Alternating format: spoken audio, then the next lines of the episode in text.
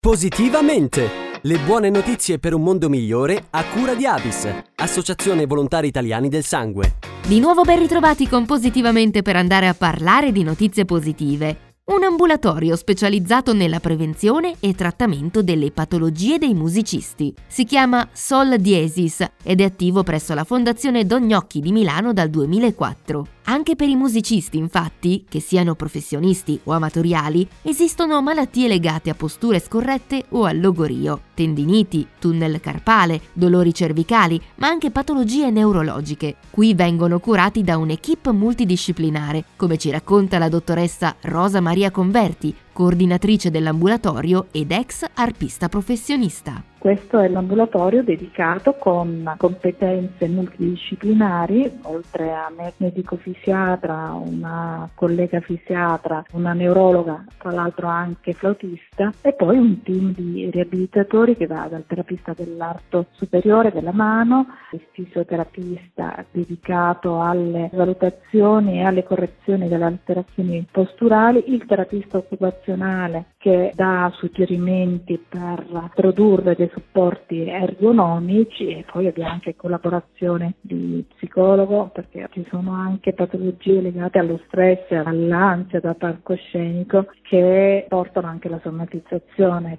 Le patologie a cui va incontro un musicista possono essere muscoloscheletriche e neurologiche, ma il primo campanello d'allarme è rappresentato dal dolore, come ci spiega ancora la coordinatrice dottoressa Rosa Maria Converti. Il dolore è quello che deve far capire che c'è qualcosa che non va, soprattutto quando è a carico degli arti superiori della colonna, bisogna capire qual è la causa e se è correlata allo strumento è lì che bisogna cercare di scoprirla. La principale è la sindrome da sovraccarico. Il musicista è chiaramente un atleta e tende a superare se stesso sempre ma quando lo fa senza rispettare il proprio corpo e andando oltre, può incorrere a questa patologia. È proprio un interessamento, ecco, un danno tissutale che eh, coinvolgono gli arti superiori. Ma non solo, a volte il sovraccarico meccanico può anche essere a carico della colonna vertebrale, e poi anche le classiche tendiniti quando è un gesto preciso, un atto motorio preciso che interessa per esempio un flessore di un dito. Poi ci sono altre patologie dovute alla posizione che si assume che possono dare un danno neurologico periferico che a volte farà assumere all'arto superiore una posizione non ergonomica, non corretta, oltre al dolore, mancanza di sensibilità, impotenza funzionale, oppure classica sindrome del tunnel carpale,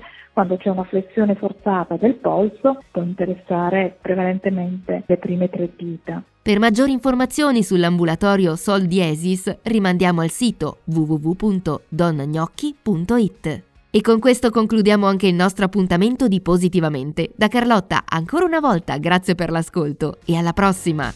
Positivamente! Le buone notizie per un mondo migliore a cura di Avis, Associazione Volontari Italiani del Sangue.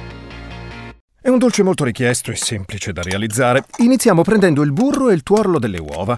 Per farcirlo servono delle albicocche o, se preferite, delle fettine di ananas. E poi una semplice grattugiata di scorza di limone. Ma sono tutti ingredienti di colore giallo. Certo, da quest'anno va di moda il giallo. Giallo come il plasma, la parte liquida del sangue che contiene molti elementi preziosi per curare numerose malattie. Basta poco per aiutare chi ha bisogno. Distinguiti. Dona il plasma. avis.it